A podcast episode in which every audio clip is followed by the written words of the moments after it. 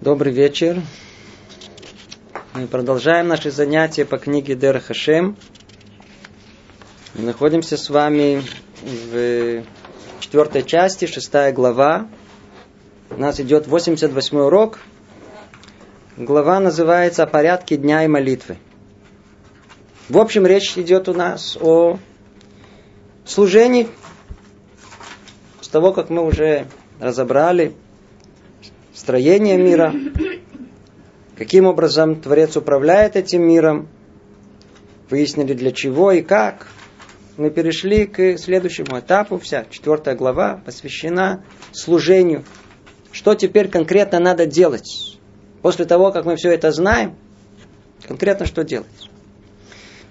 Прояснилось, что служение, работа, труд бывает разное. Есть постоянное, есть время от времени, а есть ежедневное. Мы с вами посередине ежедневной работы каждого еврея. Мы начали с порядка дня и перешли к молитве. Молитва это вещь очень глубокая, поэтому приходится тут объяснять много основ, чтобы понять, почему молитва устроена именно таким образом, почему она состоит из таких составляющих – и на прошлом занятии мы с вами уже выяснили этот порядок. После того, как э, еврей, он облекается в цицит, увенчан тфилином, начинает утреннюю молитву. Первая часть – это курбанот, жертвоприношение. В общей сложности есть четыре части. Второе – это гимны, восхваления, псалмы. Третья часть это криат шма, чтение и произношение и криат шма с благословениями до и после. И, как вы говорили, идет некое строительство, строительство приемника некой трубы, условно говоря. И только после этого можно начать молиться. Приходит четвертая часть, сама молитва – молитва Шмонайсер. Мы называем ее 18 благословений или молитва Амида, то есть молитва, которой мы стоя молимся.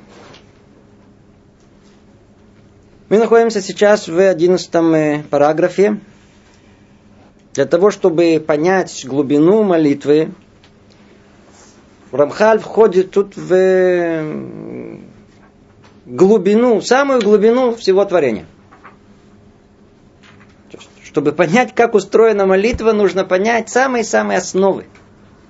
Корни, откуда все идет. Частично мы уже это обсуждали в прошлый раз, повторяться не будем, а только-только самое необходимое. Вначале прочтем в общем. Пишет Рамхаль так. Необходимо знать, что все существующие виды воздействий и их частности объединены в три категории высшего воздействия – на эти три категории намекают первые три буквы. Юд, Кей, Вав, непроизносимого имени Всевышнего. А четвертая буква Кей, то есть буква Хей, намекает на соединение трех этих категорий вместе, необходимое для совершенствования творения. Эти три категории соответствуют трем первым эпитетам в молитве, то есть эпитетам Творца. Великий, могучий и тут его перевели страшный.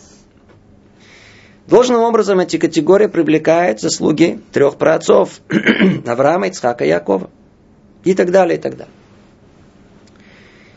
Естественно, что поверхностный взгляд прочтет это и может быть что-то будет понятно. Я не знаю, что вам понятно. Давайте попробуем разобрать тут каждое предложение.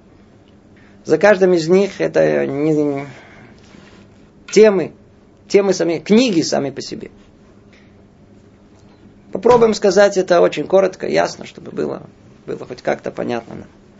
То есть все это вначале подготовка к тому, что мы поняли, почему молитва устроена именно таким образом, почему такие слова говорятся, почему такая структура молитвы. То есть надо понять теперь, а как все в мире устроено до того как. У нас будет очень, сразу предупреждаю, и такое абстрактное занятие. Что поймем, то поймем, дай Бог. Первое предложение. Необходимо знать, что все существующие виды воздействия, их частности, объединены в три категории высшего воздействия. Что за три категории высшего воздействия? То есть все, что в мире есть. Все существующие виды воздействия. То есть то, что и Творец влияет на нас, и все, что происходит, со всеми частностями, которые есть, все объединены в три категории высшего воздействия. Что за три категории?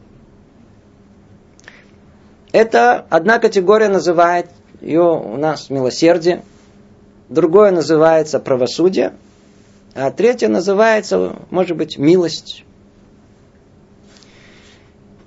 Тяжело перевести это на русский язык.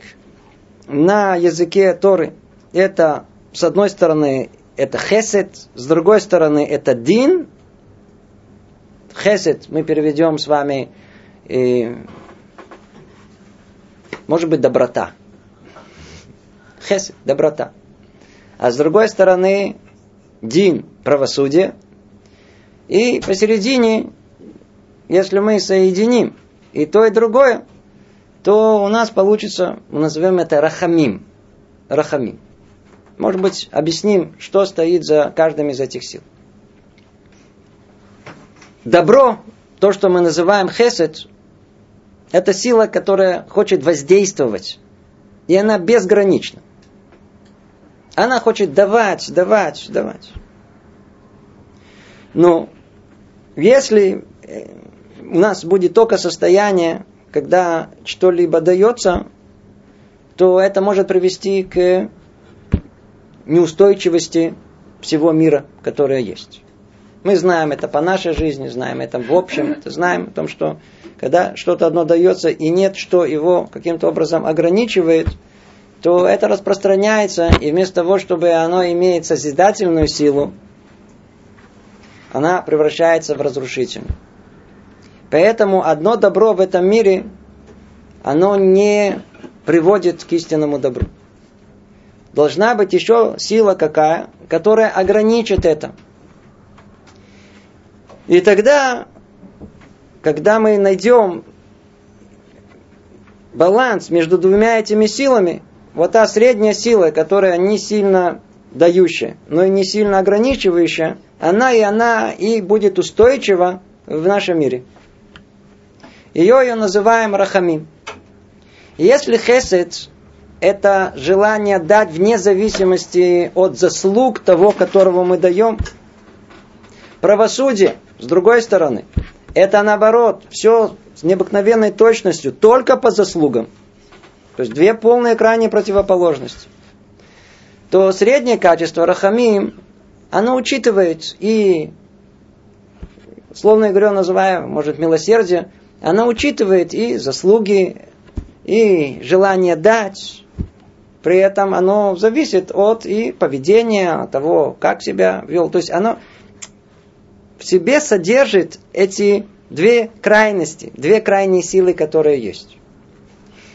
Вот эти три силы, три категории, то есть все, все что есть, все, все взаимодействия, которые есть в мире, попадают в эти три категории.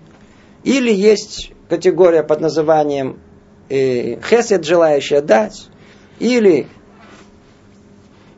правосудие, желающее это ограничить, все, что было точно по закону.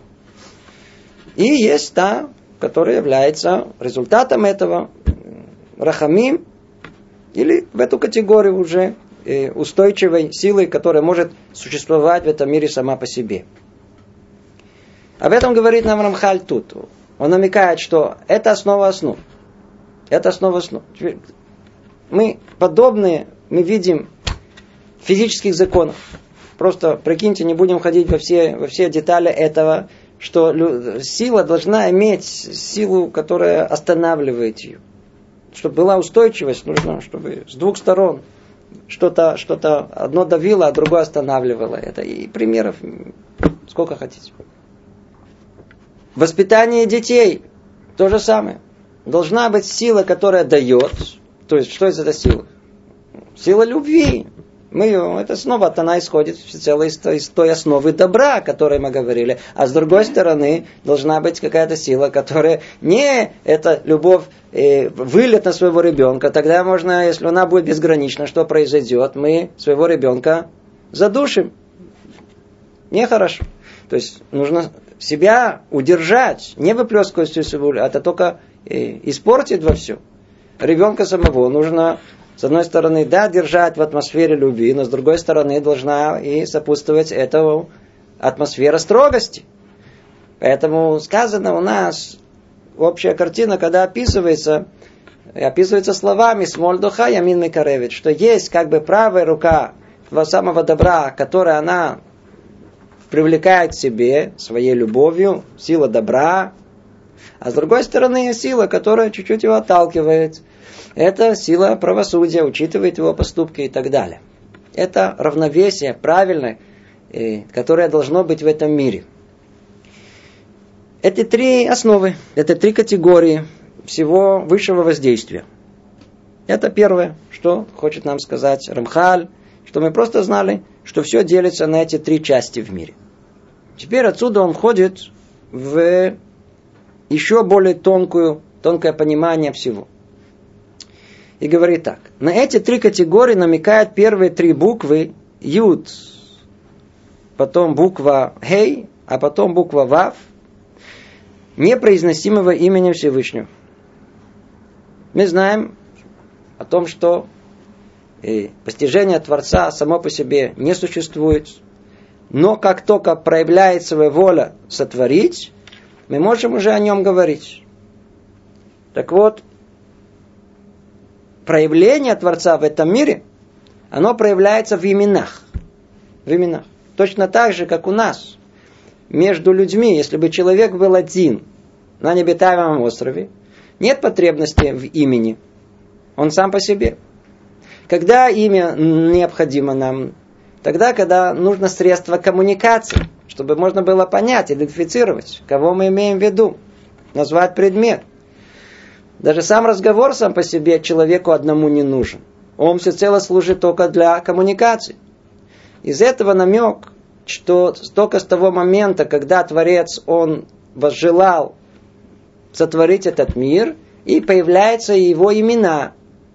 Другими словами, тот источник, посредством которого он проявляет себя в этом мире.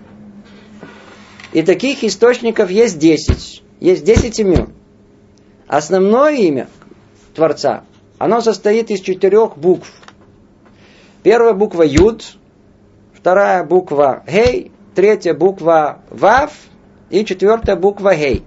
Имя это непроизносимое, нам нельзя его произносить. Когда мы ее произносим в молитве, она как бы одевается в другую одежду, да, то есть она это скрыто, это а она одевается в, мы э, называем, э, произносим ее словом аднут, Адон, как бы господин всего.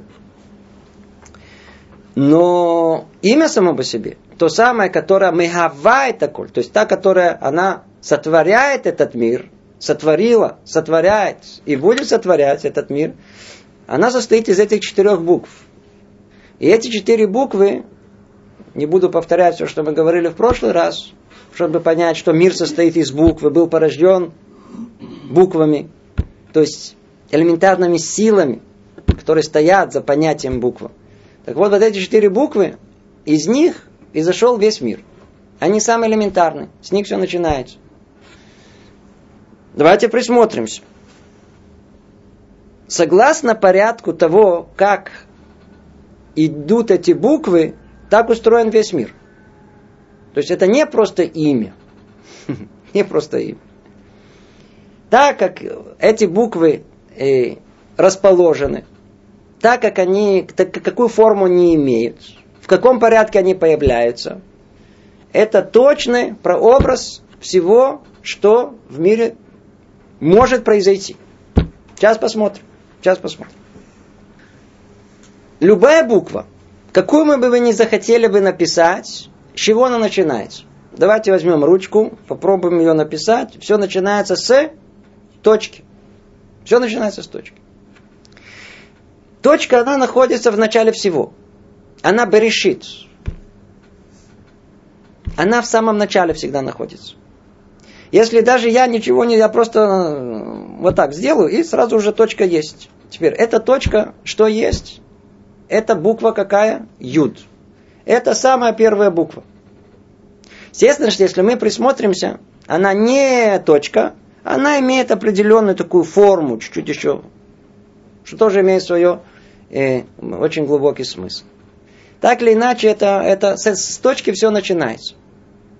Теперь дальше идет, после этой точки мы видим, что есть буква Хей. Буква Хей. Это уже, она имеет уже определенную форму, она состоит из палочек. Она состоит из одной палочки, как бы, потом еще одна палочка, еще одна палочка, из трех палочек. И посередине какой-то проход есть, снизу и кверху. Это почему у буквы Э такая форма? Целая огромная тема, не наша.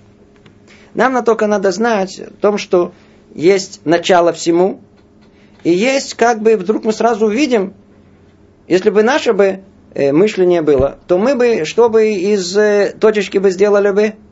Палочку. Но палочка стоит где? На третьем месте. Она стоит на третьем месте. А на четвертом стоит месте точно такая буква, как вторая. Точно такая же. Что за секрет тут кроется? Скрывают наши мудрецы, что вот это, эти четыре буквы, это порядок любого процесса, который есть в мире. Представим, что человек хочет решить какую-то задачу. И вот он думает, думает, думает. И вдруг у него вдруг озарение. Эврика. Решил. Вот это первое видение, решение – как мы ее называем? Хохма. Это мудрость. Так оно определяется у нас. В тот момент, когда это вдруг у нас э, проявляется, нет точного э, э, решения всего. Нет подробных деталей того, как это решение привести в жизнь. А есть только общая идея. Общая идея. Так вот, вначале идет все по такому порядку. Вначале идет общая идея, у нас называется хохма.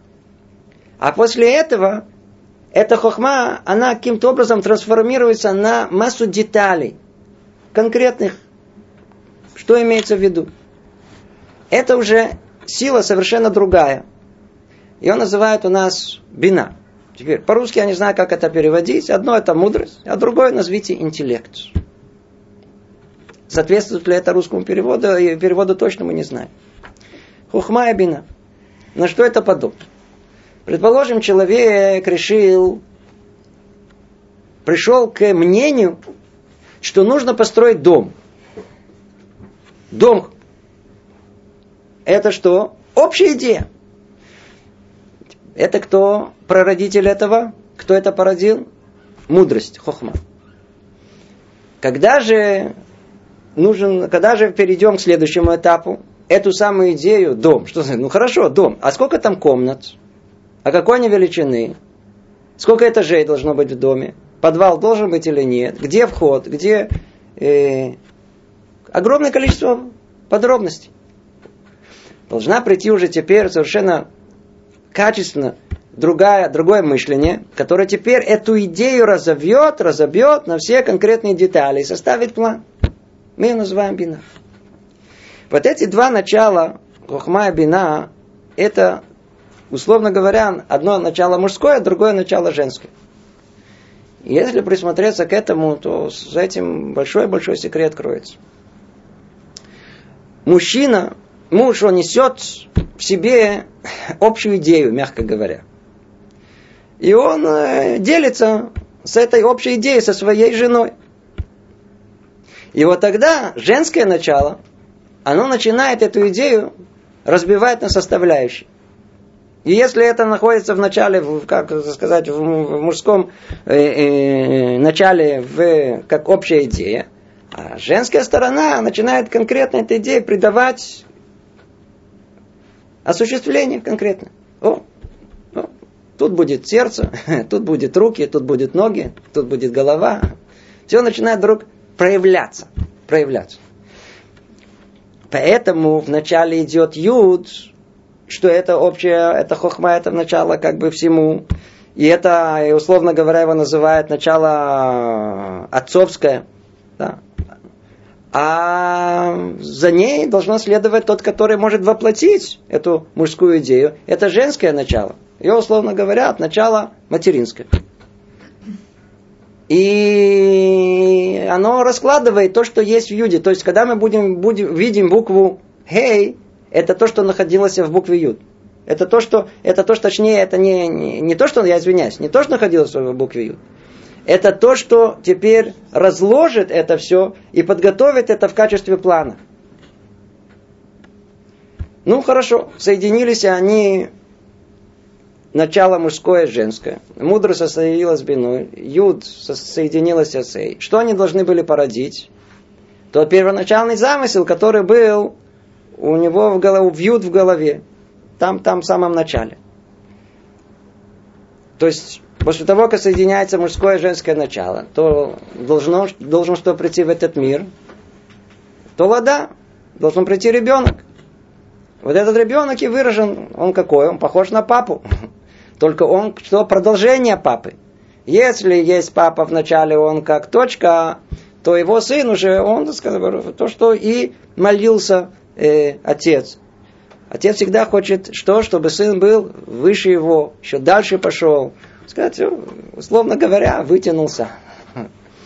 И он себе уже содержит все, что, что отец хотел в него вложить. Все, что в отце находится в форме такой э, неразработанной, уже в сыне находится уже в форме, которая вышла в конкретную реализацию. Другими словами, первые две буквы, они как бы порождают э, новое. И вот первые эти три буквы, они есть основа всего мира. Юд, потом идет начало женское эй, а потом идет, как бы, условно говоря, то самое, которое э, э, оно порождено этими двумя началами. И это основа, основа всего. Основа всего. Теперь, вопрос он теперь такой. Ну хорошо, сын появился, он великий. А для чего все это? А для чего он появился в конечном итоге? Теперь надо реализовать ту цель, для которой он появился в этом мире – то есть должно быть теперь что?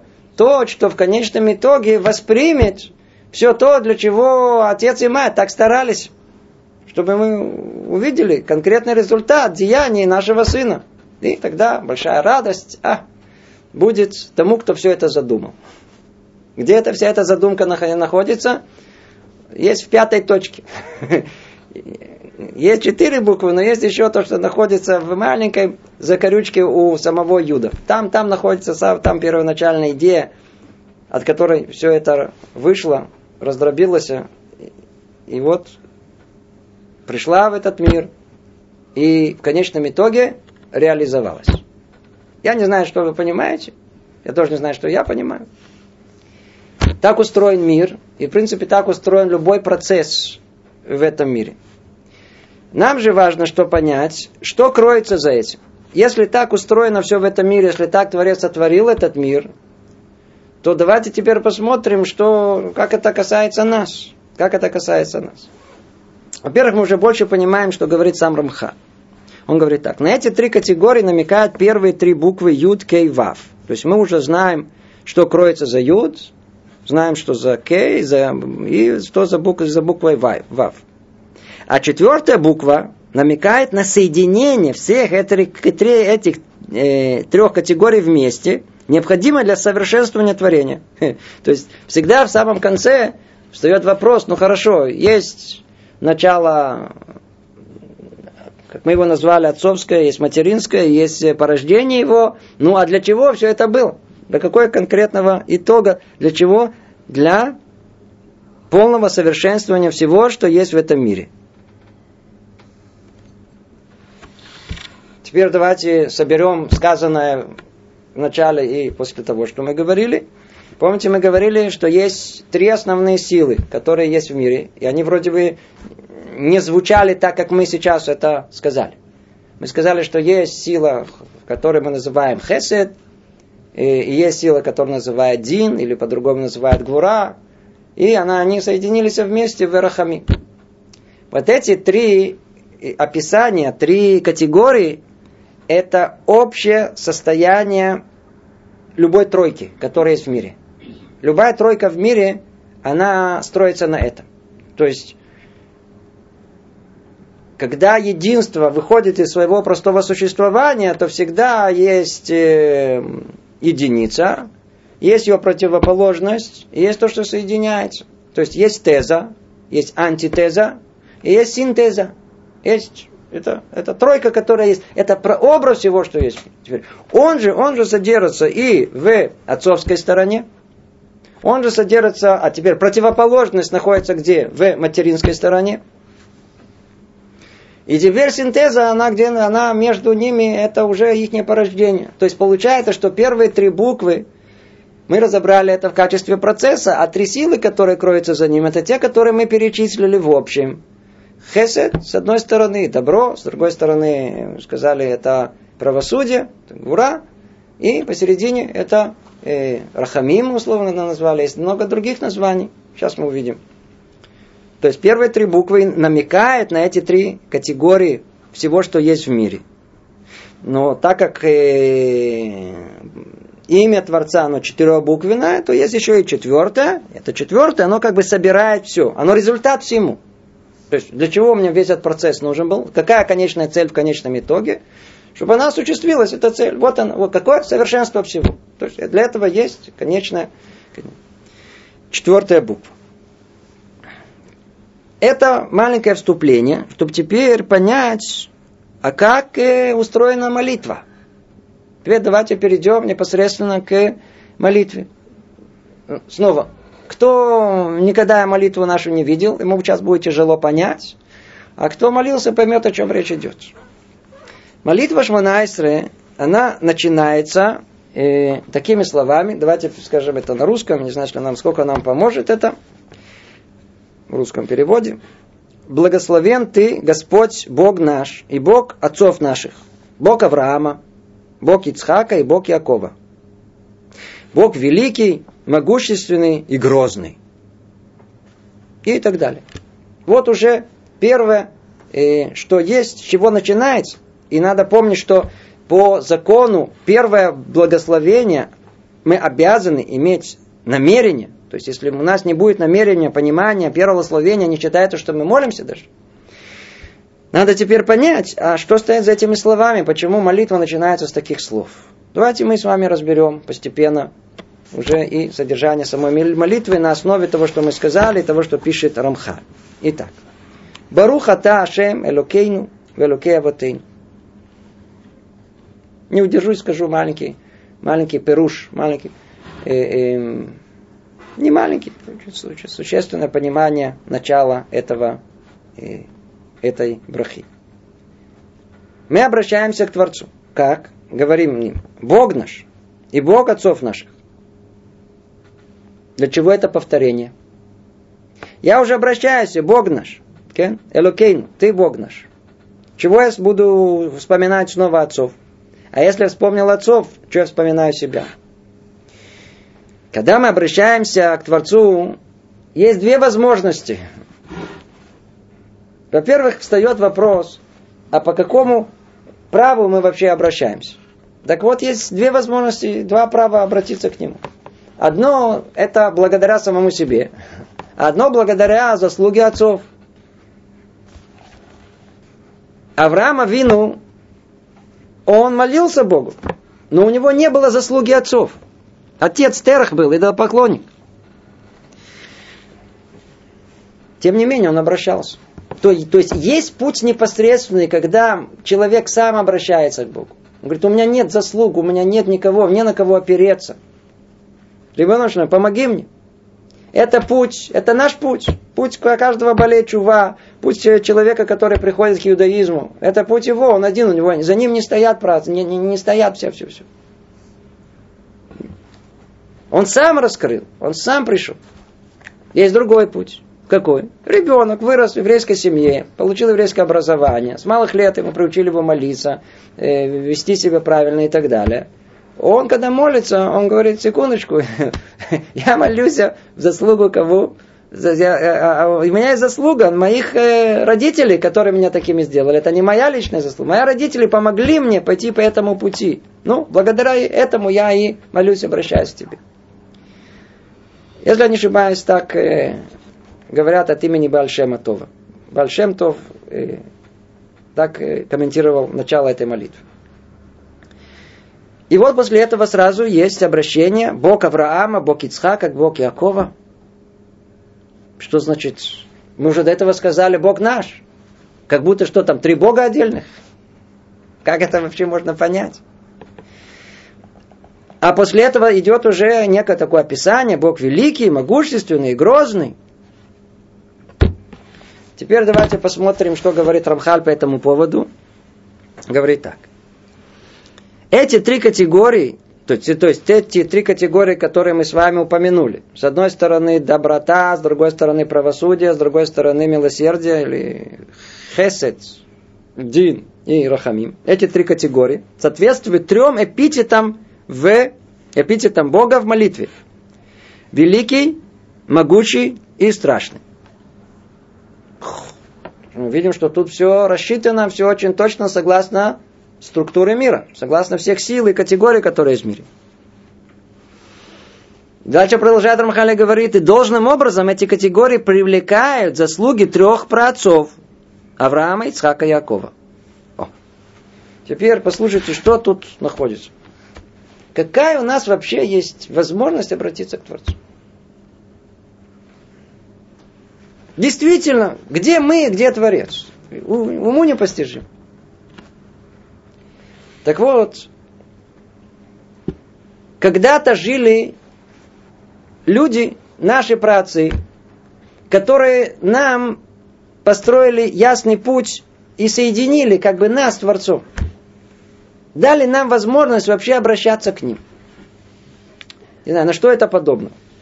Это подобно, как я знаю, в каком-то тоталитарном режиме, не знаю, это царство есть, да, где есть ясная власть царя, Маленький человек, он никакой связи, кто там наверху не имеет. Может где-то там издалека увидит, где-то там на лимузине проедет черным и все. Но если есть там в верхах свой человек, свои люди там находятся, то я уже ближе. То есть я могу через кого-то уже обратиться, это более как бы выше тот, кто меня проведет. Мне надо встретиться с министром, есть кто-то там изнутри, который говорит, а, ты сын такого-то, иди сюда. Взял за руку и привел, привел. У нас есть праотцы, которые нас берут как бы за руку. Почему? Потому что мы знаем вообще, в какой дороге, по какой дороге идти. И мы это знаем, что это не теория. Они это осуществили. Из-за того, что они это осуществили, это значит, и мы можем осуществить. Они пришли к Творцу, и мы можем прийти к Творцу. Теперь обратите внимание, как они шли. Величие наших праотцов состояло в том, что они раскрыли вот эти качества, каким образом Творец управляет этим миром. Они раскрыли эти качества. Первый, кто это раскрыл, это был Авраам. Он понял, что основа всего миру составляет хесед. Мы сказали добро, неограниченное добро. Всю свою жизнь он посвятил тому, чтобы совершенствоваться в том, что есть хесед. Он бегал за, за, за, за всеми, кому мог. Он кормил всех. Он, он, он, он, он э, хватал людей на улице и приглашал себе домой. В тот момент, когда он был сам болен, и в момент, когда вокруг была, была невероятная жара, то есть это символическое описание, в самых невероятных условиях он э, проявил свое качество милосердия, добра, которое он хотел дать всему и всем вокруг себя. Чем он, что он сделал? Теперь, кто помнит, что мы говорили во всех наших предыдущих уроках, очень нам поможет. Ведь это качество Творца. Он взял это качество и достиг в нем совершенства максимальное, которое только может быть. Никто больше Авраама Вину не, не усовершенствовался в милосердии. До него тоже были милосердные люди, вне всяком сомнении. Были добрые люди. Но никто не смог достичь его уровня. Только он достиг этого. Как только он достиг этого уровня, знаете, когда доходишь до какого-то предела, раз двери открываются. Он как бы раскрыл дверь к Творцу. Почему? Потому что если качество Творца, оно такое, и вдруг приходит точно такое же, что происходит? Они соединяются. Помните цель всего, как должно было быть? Цель всего – приклеиться к Творцу. Как можно приклеиться? Только подобием.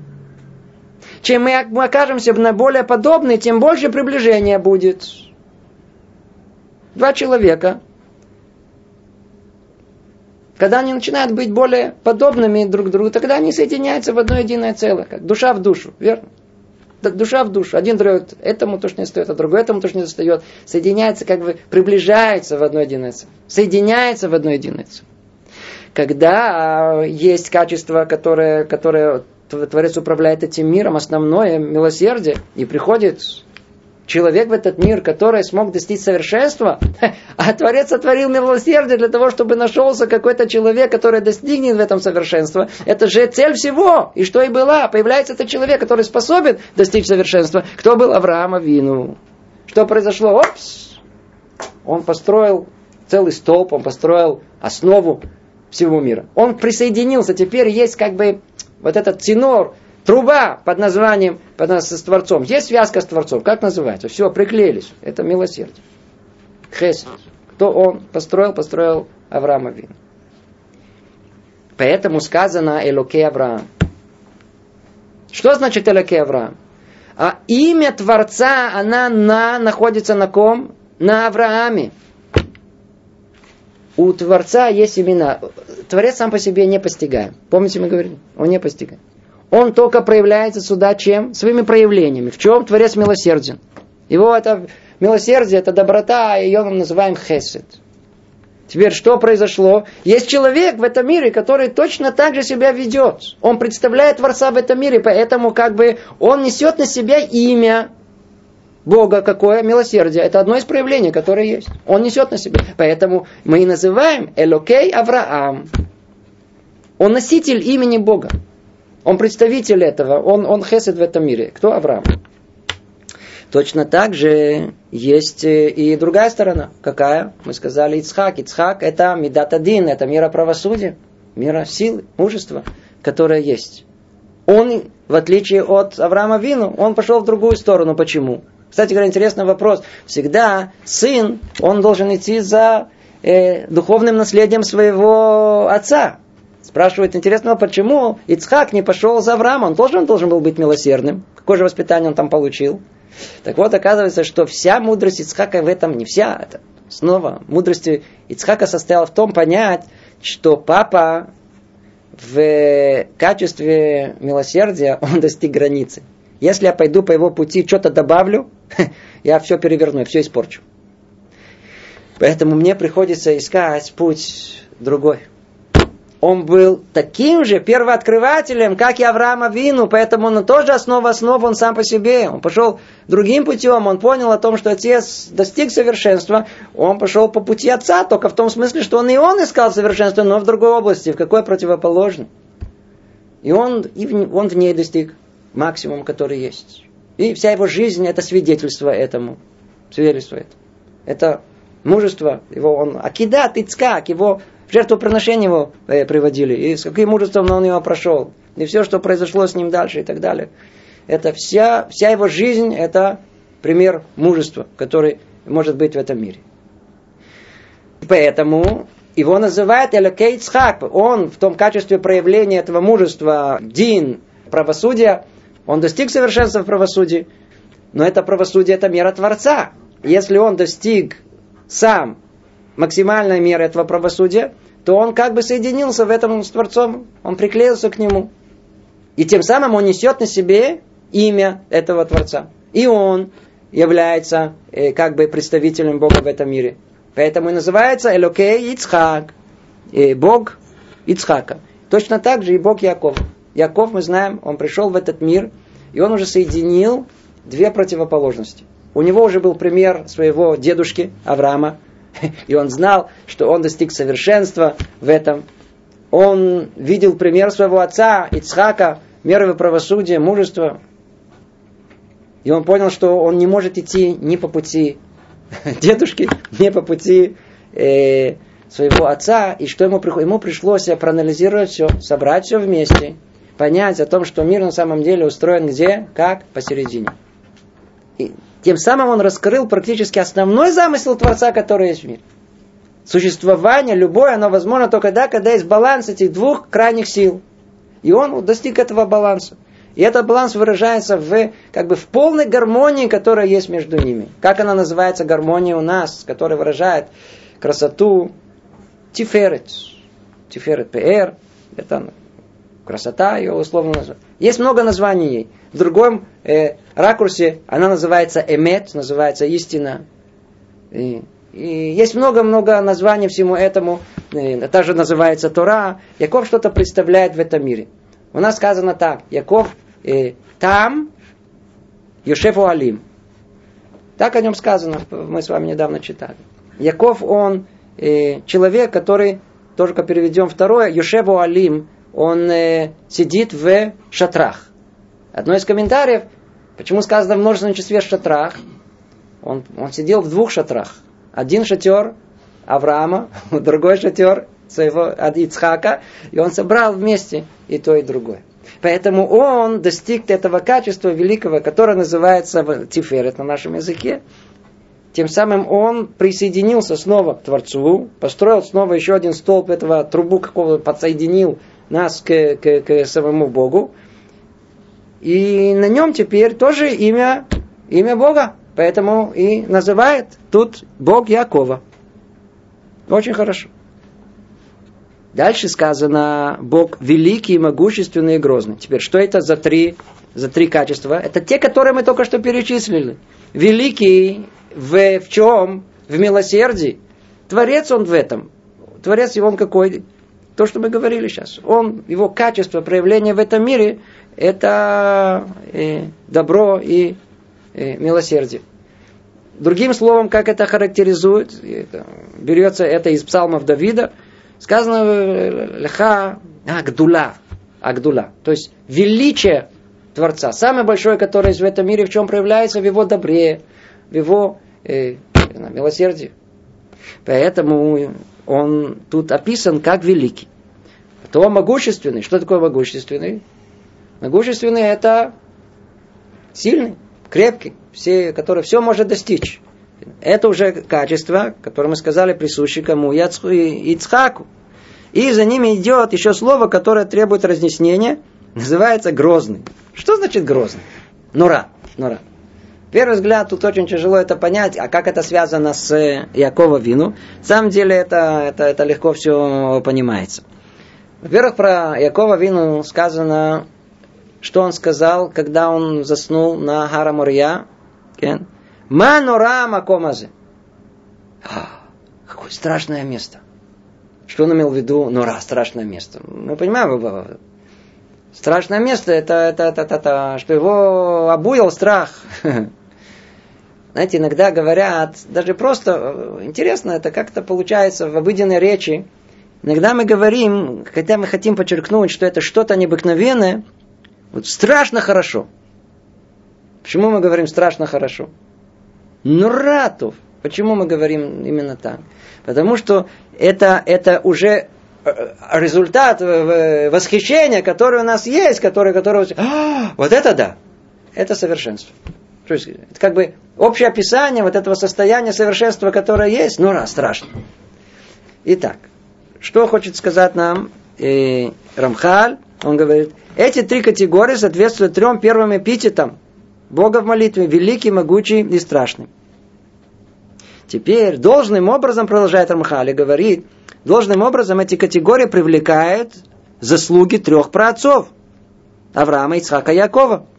То есть заслуги, снова повторяем, заслуги Авраама, Ицхака, Якова, каждый из них в этих трех областях, они притягивают в этот мир эти три основы, на которых мир строится. Другими словами, что происходит? Как бы соединение мира нижнего и мира высшего. Это та цель, от которой весь мир должен идти. Соединиться вместе. Соединиться вместе. Праотцы наши, они проложили дорогу. Благодаря им у нас есть возможность обратиться, обратиться к Богу. Они подсоединили, подсоединили контакт.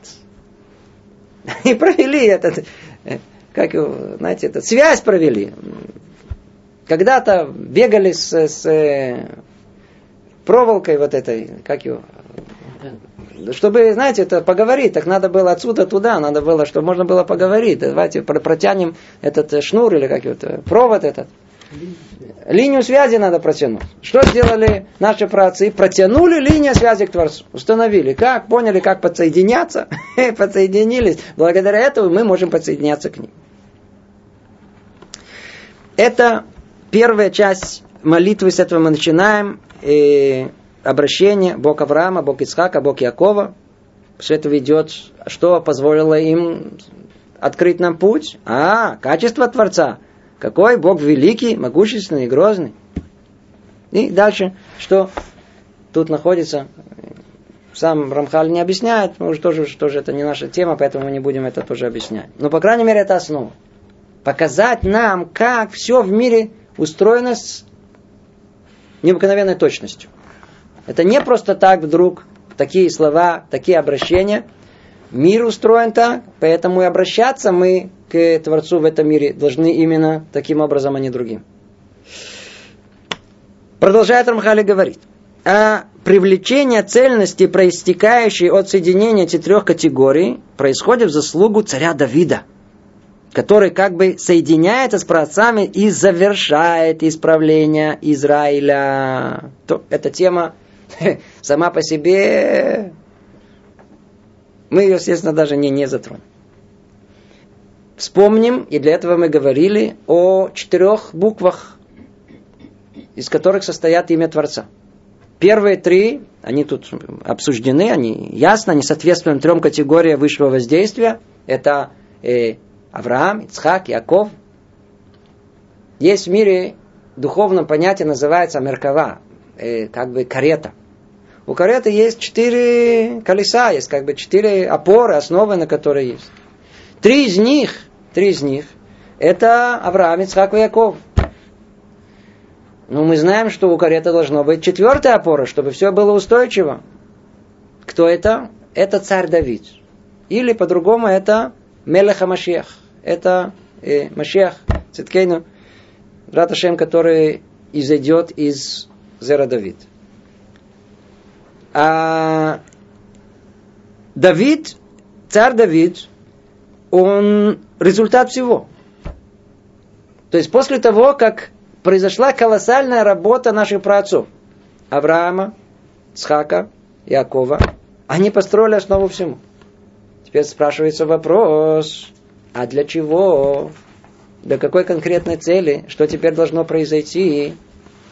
Работали. Ну, покажите результат вашей работы. Для чего? Для чего в конечном итоге все это к чему это должно идти? А к чему должно идти? Чтобы пришел человек по имени Давид, который сумеет понять все, что есть в мире, все, о чем мы говорим, не на нашем уровне, а, естественно, на уровне пророка, царя Давида. И тогда он воспел, восхвалил все, что есть в этом мире. Он воспринял и тем самым начал окончательное исправление всего этого мира. Чтобы мир пришел к окончательному совершенству. Царь Давид начал, и разным причинам мир не пришел к совершенству. То есть его сын Шломо должен был быть Машиехом и не стал. И теперь мир должен в конечном итоге прийти к тому, что наследники царя Давида, его мы будем называть Машех, он исправит весь мир окончательно.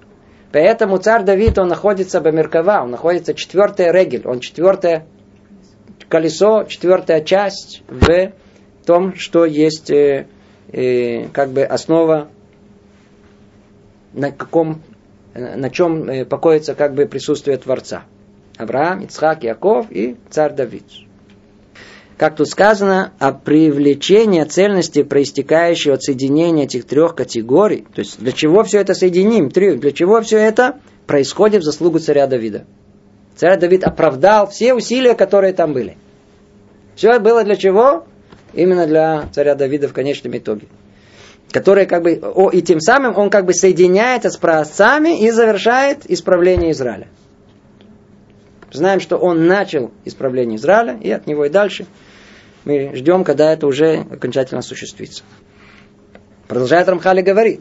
И, соответственно, и, соответственно, этим трем категориям установлены три первые благословения молитвы Шманайсры, и ими привлекается воздействие в общем плане. Вау!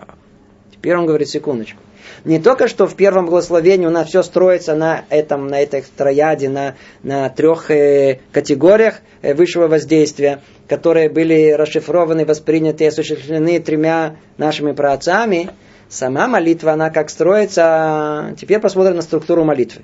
Надеюсь, вы ее все знаете. Как она устроена? Помните, мы говорили? Вначале нужно восхвалять. Это первые три благословения. Потом просить. Это все средние благословения. А после этого благодарить. Последнее. Теперь посмотрим внимательно. Первые три благословения мы сказали, это восхваление. Первое какое, как оно называется? Берката Авод. Второе называется, то есть э, э, благословение э, под названием працы. Второе называется как могущество. Третье называется к душа, освящение божественного имени. Так они перевели. Как оно устроено? Почему три? Почему три восхваления? А почему не одно? Мы уже, мы уже понимаем. Любой процесс должен идти через эту триаду. Нельзя прийти к четвертому, к просьбам, ведь это наша же конкретная цель, чтобы этому не предшествовался порядок один, два, три. Поэтому этих, этих, этих восхвалений сколько? Их три. Теперь как они устроены? Первое согласно кому первое восхваление? Согласно Аврааму. Чем заканчивается первая браха? Маген. Авраам. А, упоминается все працы, но заканчивается Маген Авраам. Авраам – основа первого благословения. Второе благословение, оно связано с кем? С Ицхаком. С мерой Ицхака какое? Мужество. Так тут и сказано. Могущество. А так гибор леулам. Ашем. Михаем тимата. Рав леошия. Беспредельно могущество Твое, Господь. Ты возвращаешь мертвых в жизнь. То есть, что тут написано? Ведь качество Ицхака, как мы сказали, какое было? Гвура, сила, мужество, преодоление. Скажите, кто, какая самая э, большая э, Самое большое проявление мужества, которое может быть в этом мире. Михаемити, воскрешение из жизни.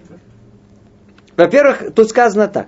Во-первых, все силы в мире, они как бы приходят и уходят. Э, и все идет по синусоиде. То есть пришло, ушло, пришло и ушло. А одна единственная сила, которая она не прекращается, это сила, исходящая от Творца. Поэтому его называют так, гибор леулам. То есть есть гиборим, есть мужественные, ну, на время. А после того, как помахал, помахал рукой. Хорошо, очень удачно. Гибор, все отлично, герой. А потом устал, все, теперь раз, пришли, побили, свеженький. А есть кто только Творец, он единственный, который леулам, который навечно, он, его мужество. И чего, в чем проявляется это мужество больше всего? В том, что он может сотворить самое сложное, которое есть в мире. Ничего подобного этому не уподоблено. Что самое сложное в мире? Это э, воскрешение из мертвых. И дальше продолжается эта браха с восхвалениями, и с э, посылающей ветер, и дарующий э, дождь. Это все, все, не, все связано с мужеством. мужеством. И в конечном итоге снова завершается насчет воскрешения из мертвых. И э, теперь мы знаем, что Ицхак Авину, он тоже был его воскрешили, воскресили из мертвых. Ведь на Бакидат Ицхак Пархан Ишмато. Так скажем. Говорит, а на самом деле э, простое чтение вроде бы как бы только он замахнулся, вроде хотел. На самом деле э, то, что там произошло, Ицхак умер, и Творец его воскресил. То есть вернул ему снова жизнь. Другими словами, второе благословение, оно согласно качество Ицхака, Гвура. Третье благословение, э, которое это к душа, освящение божественного именно согласно Якову. Яков был само совершенство. Как мы сказали, он выбрал все противоположности и достиг полного совершенства. Там, где совершенство, там есть святость, душа. Поэтому третье благословение, оно согласно ему. Это то, что говорит нам Рамхаль. И, соответственно, этим трем категориям установлены три первых благословения молитвы Шманайсры. И ими привлекается воздействие в общем плане. То есть, видите, и ими привлекается воздействие в общем плане. Это, это, это, это что-то... Гениальность Рамхаля невероятна. То есть, это тот порядок, по которому идет любой процесс должен быть сначала, сначала идти наследие Авраама, потом Ицхака, потом Якова. Тогда уже ими привлекается. Теперь после этого уже можно перейти к следующему. К чему? После, вслед за ним идут 13 промежуточных благословений. Это то, что мы просим. Это воздействие привлекается к частностям по мере необходимости. То есть то, что мы, это наши конкретные просьбы. Что мы просьбы, помните, мы уже разбирали. Сначала дай мне сехель, сначала дай мне разум. А, как только получил разум, тут же человек, что хочет, а, сделай, хочу чуву сделать сразу, хочу идти по пути Творца, верни меня к Торе, э, тут же будем делать, э, бить себя в грудь. После этого идет, это первые три как бы личные просьбы. После этого идут три личные, какие, спаси меня от войны, После этого, чтобы я здоровый был, потом деньги, но мне надо как-то прокормить семью. И потом начинаются уже общественные просьбы, чтобы собрал весь народ вместе. О, а если соберем вместе, сейчас, иди знаю, балаган будет, начнем ссориться, чтобы судьи были. Если после того, как есть судьи, иди знаю, всякие разные мальшиним, всякие разные наговорщики будут, э, недовольные будут. Ну, теперь надо молиться, чтобы праведники были. И в конечном итоге, чем заканчиваются все наши просьбы, обратите, чем, кем? Царем Давидом. Давид где находится в конце? Молитва о приходе Машиаха. Это конечная цель. Все для чего? Чтобы в конечном итоге пришел Машиах и весь мир, и мы, в частности, мир в целом, пришли к конечному исправлению. И после этого это средняя часть молитвы, а после ней что идет? Тремя последними благословениями это воздействие усиливается и занимает свое место в получи, получателях посредством благодарения, которое мы выражаем за него. Теперь что приходит? Теперь надо поблагодарить восхваление, просьба, после этого надо сказать спасибо. Обратите внимание, снова та же самая система. Три последние брахи тоже снова. Роце согласно, э, согласно э, Аврааму, э, мой дым согласно, то есть вторая, вторая благодарность согласно Ицхаку, и последняя Беркат Шалом, это э, Сим Шалом, то есть то, что связано с миром, шалом от слова шлемут, от совершенства, связано с Яковым. Точно такой же процесс, точно такое же соответствие, мы просто уже не успеваем показать, каким образом и одно связано с другим.